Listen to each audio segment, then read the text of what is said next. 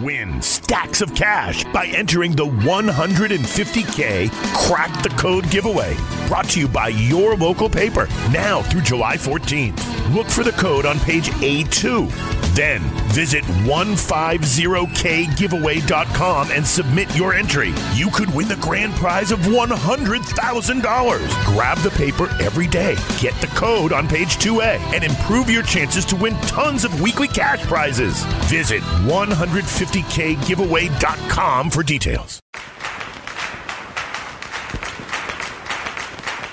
Hello and welcome to the Soccer Speakeasy. Today is uh, Wednesday, the 26th of June, 2019. In the studio today is is our crew beat writer Jacob the Shield Myers, and joining us, a special guest today to upgrade on Kyle Robertson, who's on assignment. In his stead, we have with us Neil Sika, the dulcetest, dulcetest voice of the Columbus Crew. SC.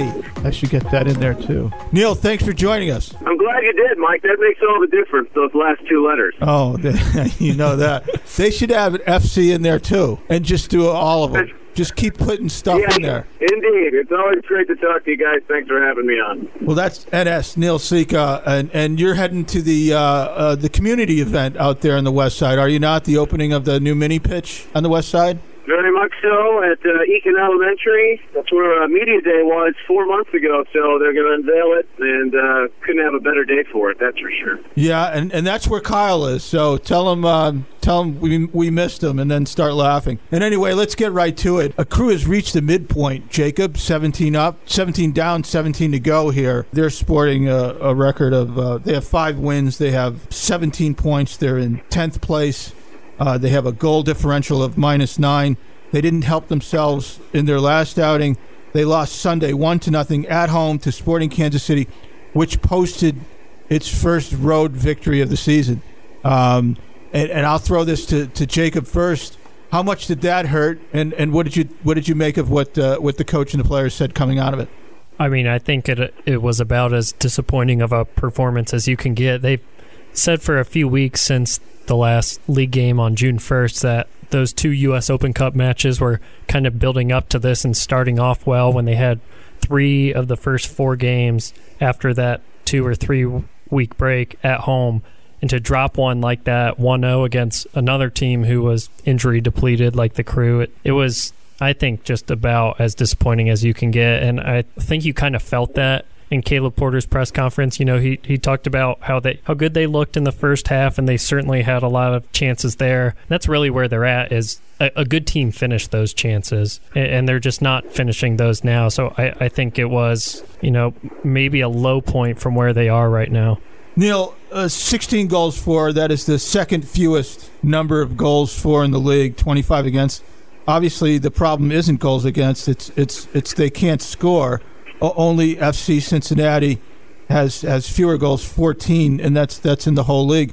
Is this is this purely injuries and uh, and and uh, Gold Cup uh, depletions and transfers, or is there something else there that, that you're you're getting on your radar or, or picking up with your antennae? Or let me just throw in two or three more bad metaphors. What do you think? Yeah, no, I, I don't think it's that, Mike. I think it's we've kind of reached the law of diminishing returns. If you go back to last season, they set a franchise mark for times they were shut out, even with their full strength group. One in every three games. They've already been shut out seven times this year.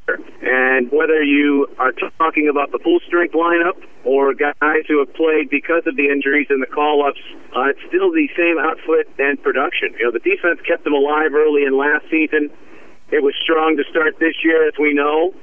And recently, you know, they have been leaking some goals, and when you fall behind by a goal, that feels monumental, just like it did oh, on Sunday. Classic so I think it's a problem that goes, yeah, it goes back to the last season and a half, and I think now that we've seen that, and you're hitting a point where you're basically at the point of no return this season. You you've got to maximize points at home. You know, there's going to be some changes, and when they come and how soon they come, we'll see this transfer window and we'll definitely see what's coming in the off season too. But all they can hope for now is that they're taking advantage of full home points because after the next two weekends, they've only got five home games left, and it, it's damn hard to win on the road in MLS. Right. Uh, especially with a group like this that's got one win in seven tries. So Yeah, they're, Um, they they they've won one of their last eleven games, won nine and one in their last eleven, and and six of those games have been shutouts. As you said, seven shutouts on the season. Um, what, what Jacob are the players saying saying about this? And we'll get to the coach in a second. I think they're kind of saying, you know, as as much as people don't want to hear about it, we're we're talking about the same thing that we've been talking for for weeks. Is they have moments where they look good and have moments where they don't, and they're being punished now in those moments, and and that was a clear display of the one goal scored here. They had a really good first half, and I think I was sitting there confident that okay, they can at least get a point out of this, if not have be be in a good spot to get three points. I mean, that was really a poor effort from Kansas City and and a, a team that's dominated the crew at, for for a good amount of time here. Um, but I, I think what you're hearing is they just need to find a way, and uh, what that's uh, you've been hearing it for a few weeks, but I, they seem at almost a loss for what they need to do, and, and I think it's kind of affecting them mentally a little bit. Waylon Francis talked about that, how getting down one goal. You talked about it, Neil. It almost seems like a death knell for them in in games. Um, and Waylon Francis says that you think it, it's just mental right now, and they need to find a way to get out of it. But Jacob wrote about it today. I said it on the air on Sunday. As simplistic as it sounds, their success comes when they score first. I mean, that's it. They've got one point. When it's when they've fallen behind in every game. It, it's been that simple. Crazy to think, but that's the mental psychology of, of where this team is at right now. Yeah, one one goal and done, or one goal and they have some life. But one thing that's sort of stuck in my craw coming out of Caleb Porter's press conference post game uh, on Sunday, um, or at least it didn't just it didn't ring well in my ear, is that uh, he. This is a poor paraphrasing, but he said uh, when they executed the way we drew it up, we looked good in the first half, and then obviously there's the goal against, which is uh, mentally devastating to them, and, and then they take 20 minutes off, um, and and uh, you know as the coach, I can't score. Again. Paraphrasing, there's a there's a little of I'm getting signals from him of these aren't my guys, this is not my team, and it goes beyond uh, uh, uh, just the players that are missing for Gold Cup or international duty or or, or Zach Steffen, Steffen's case of transfer. Uh, there's he says they have good spirit and then they don't play well, and uh, that is that's to me that's not a coach standing by his players through thick and thin. It's sort of passing the buck from from the from the coaching's position and, and laying it on the players. Uh, that's overstating a little bit. He's uh, been much more subtle than that. I'm, I don't want to throw him in the bu- under the bus altogether, but it's a trend that, that I've I've kind of picked up on that that uh, is is is sort of rings hollow to me, or is is is not the right way to go about the business, generally speaking. Um, it's not a question to either you guys, just an observation by mine. And the fact of the matter is, he did inherit this team, um, and these aren't his guys. That said, and despite the injuries and, and so forth, um, at the same time, this was a team capable of winning from from uh, from from the start of the season. Uh, Higuain, Higuain's a big loss, obviously, and he may be done forever. But that said, this is a, this this team knew how to uh, uh, win enough games to make the playoffs. And to me, no matter what's happened, uh, they, they there's no excuse for, for not being up higher than tenth place at this juncture in the season, especially after a four one and one start. Neil, without without taking on more of the incendi- incendiary uh, uh, uh, sort of uh, suggestions that that, that uh, what I said entail. Uh, what is what is your view of, of the of the situation? Tough question well, there. At, I look at the. No, I it's, a lot, is- it's a lot to take in. I think I think everyone who's around this team is, is visibly frustrated, and it's a head scratcher because even despite their goal scoring issues last year, they put together enough of a decent product playing the way they did Under to some get trying, in. trying circumstances as well. One hundred percent. I mean, the last year and a half was just they could have crumbled, and I've said this numerous times. Just in the face of all that was going on around, and being able to hang in there, and I think there's a credit there that's still alive within the spirit of the team. So they're not they're not giving in. Well, it's easy to look at the math and say, hey. Win a couple of games, you're back over the playoff line. But Right, I was going to I was, I was going to get to that. They're in tenth place, and that is sort of the standard thing you hear this time of year, even heading into August. You he- never mind July. You hear, well, you win two games, that's six points, and all of a sudden you're right back in the hunt with two months to go. That said, we're, we're Right. we'll continue on. Well, I'm looking at the realization of the situation right now and where they sit, and you have the sixth place team, I believe, is 23 or 24 points. Twenty three. and uh, games in hand there. Yes. So you're really realistically probably right now competing for that last spot, that seventh spot, with three or four other teams, and you're going to face one of those teams on Saturday. You're going to play them twice in two weeks. If you really are a playoff team, I've, I've said this for years. It's not really anything like uh, discovering fire, but you got to beat the teams that are below you in the standings or on par with you it's the element of, of where I listen to people saying, "Hey, we're happy that the team has stayed. They're here.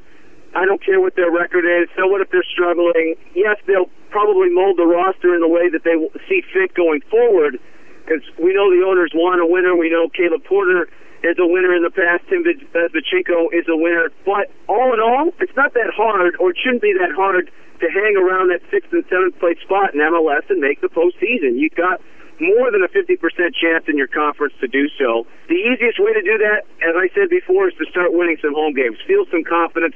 That was a wasted opportunity on Saturday. Kansas City's probably one of the best teams in the West when they're at full strength.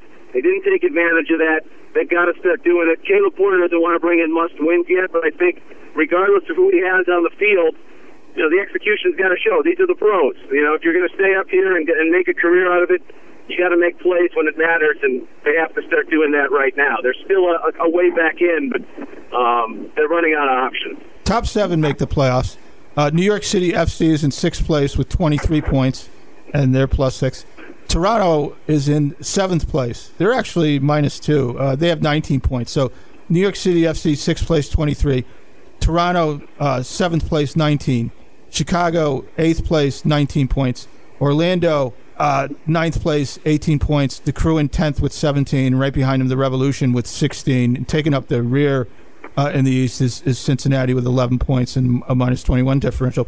But Jacob, speaking to what uh, Neil's, Neil has, has brought up here, Orlando is here on, on Saturday. Yep, and and, And that's that is I mean they are right above you in the standings, one point ahead. and they're going to be without Harrison Afful and David Accam, who Caleb Porter just told the media, including myself, at training today that David Accam has a grade one hamstring strain, injured it in what the 13th minute, went out early, and he'll be out. They hope for a couple weeks. He called it a minor injury, so they're going to be without their two fastest players, and then you know Wil Trapp, Gyasi Zardes, Higuain. Win the game. I'm not. I'm not arguing with No, no, you. They I- I- they should get some points with you. before this. Uh, and I'm not arguing with you. After that, they're at Salt Lake on July 3rd, and then turn right around on July 6th with Seattle at home. And and we're going to get to Sigi in a minute. And they got 10 road games the rest of this way. So not only are they in a hole in terms of behind and under the line, they're in a hole in terms of they've lost four games at home and need to find a way to get those points back on the road, which has been something this roster has struggled with. Uh, to me, it's it's uh, there's some built-in excuses. I hate to see anyone leaning on them. That, that I think that's where I am. Uh, you know, in the world of uh, some of the things that we, we know coaches and, and some of the things they'd say and not say, and uh, uh, the leaning on excuses uh, is is uh, publicly is, is is unsettling to me. Uh, it's not me, it's them, sort of thing, and that that kind of sticks in my craw. Also, it's something I brought up in the past is you know, they had a mom- lot of momentum coming out of Save the Crew, and then start four one and one, and, and you think, okay, uh, this is a team that should win and is winning. Um, you know, it's been a playoff team, and, and uh, the wheels have fallen off. Um, granted, there there are some legitimate reasons, uh, but I, I hate to see them lean on them so hard. You know. Uh, uh, anyway, Neil, uh, you must be looking forward to this game on on uh, on against Orlando when when Sigi will be inducted. Sigi Schmid, the late coach of the crew, the Seattle Sounders, LA Galaxy, um, and UCLA, uh, uh, a soccer a Hall of Famer, uh, a man very near and dear to the hearts of crew fans after he took the team from an awful place in its history to a MLS Cup in 2008. Um, was just here, Neil, uh, for the reunion last fall uh, before his uh, his heart troubles. Uh, immediately after that, started to hamper him once again, and he, he passed away in December. Um, he will be inducted into the Crew's Ring of Honor, uh, deservedly so, joining uh, uh, Brian McBride and, and Frankie Hejduk. Your, your thoughts on that, and how much are, are you looking forward to this this celebration? Very much so, Mike. Uh, as you were just referencing, when he was back for the 10 year anniversary of MLS Cup, he didn't look well to me. I didn't really get to to talk to him a lot. It was hi and hello. The last real good conversation we had was uh, when he was here with the Galaxy. Uh, he had just taken over the team, and they were in a complete mess. Um, but I can't help but think of all the elements we were talking about Sunday in the Kansas City game and how he has impacted pretty much everyone who was important in terms of being on both sidelines. Peter Vermes, U20 assistant coach for him, saw Mike Lapper the night before, Brian Bliss, Caleb Porter, and their battles, um, Portland and Seattle. You can't think of the man and not not help know that he's had an imprint on pretty much every young soccer coaching career, not only in in this league but a good part of the national sense, and always made time for you. I was still very green learning the game in 07 when I took into the radio spot. Um, and he was always open to asking questions. He never uh, was one to, to shy away or make me sound like I was looking stupid if I had something to ask. And Katie Witham was reminiscing with us on Inside the Crew about that yesterday and uh, how we were both cutting our teeth at the same time. So he always had time for you, always had advice. And it's just heartbreaking to know he went so quickly right after uh, we saw him so recently. But if you talk to anyone who was at the memorial out in Manhattan Beach, uh, they said it was wonderful and it was long and, and rightfully so. And um, gone too soon, we know that, but uh, never forgotten. And uh, righteous honor here coming up on Saturday with uh, with an important game on the line. And I know a lot of people are going to be back uh, from that staff, and um, I hope uh, the tribute is is fitting. I know it will be through the fans and and the ceremony itself. Oh, it's a beautiful man. Have you heard from any ex players? I'm about to make some rounds of calls heading into it, um, but has anyone reached out to you, Neil? I know Mike Lapper will be there. Uh, Robert should be there. I haven't talked uh, to anybody from the 08 team that may be working their way back, but uh, Lapper just finished his run with um, the, the Revolution and was going to stay on arena staff, but wanted to be back in Columbus. And uh, Robert, of course, very close with Sigi. So yes, um, I know those two for sure. But hopefully, hopefully there will be more. I'm sure we'll we'll get some names as as the week gets closer to Saturday. All right. I mean, we're we're winding down here. A- anything you want to throw in here, Neil? That uh, obviously uh, I'm not the pro you are when it comes to this spoken voice stuff. You know, I try my best. Well, this is a humble program. Well, all I'll say is this: it's look at Colorado and how their season began, and now they're unbeaten in six, and they simplified things and using their speed and defending on the counter. I mean, they were they were pushovers. Same with San Jose. Now the Crew's spell has been a little bit longer, but they've shown some good soccer. They just, you know, it's a matter of. And I said this earlier. The talk is cheap. Jonathan Mensah said it. The talk is cheap. Get a result build from there. I thought they were in a pretty good state of mind coming even out of the Open Cup loss to Atlanta. If you beat Orlando and then you set yourself up with two big games against the West, just take the simple one game approach at a time. We're going to know about this team season and where they're going to sit and if there's going to be soccer in late October and November, probably by the end of July, maybe even sooner. I agree. Uh, depending on how stretch goes. But yeah, this next month is the most pivotal of the season. We're right in the crosshairs, so buckle up for it, and, and hopefully that that good base of what we've seen from time to time expands, and they can they can find a couple of wins in there to keep it going. Well, thanks, Neil. We'll let you go, and and uh, we appreciate you joining us here. Uh, Jacob and I will finish. Thanks, Neil. We'll see you. We'll see you soon. Gentlemen, always my favorite to talk with you. We'll, Oh, uh, we'll catch you soon. Thank you. What a gentleman. Uh, Jacob, we should we should uh, sort of wrap things up on on uh, you know not only the timing the so Orlando Saturdays um, they're at Salt Lake on July third, um, and then Seattle at home July sixth, and then the international transfer window opens on the 9th. Yep, and there's already been rumors out there about a Costa Rican winger, Luis Diaz. Uh, I haven't been able to confirm anything, but I mean, there was a report in a Costa Rica media outlet that essentially the coach of is it Herediano? I think I'm pronouncing that correctly, where Diaz currently plays, basically confirmed that Diaz is coming here. I haven't had anyone um, that that I know talk to me about that. Um, on background, but and the club obviously won't comment until maybe a deal's done. But it sounds like something's getting close to being done.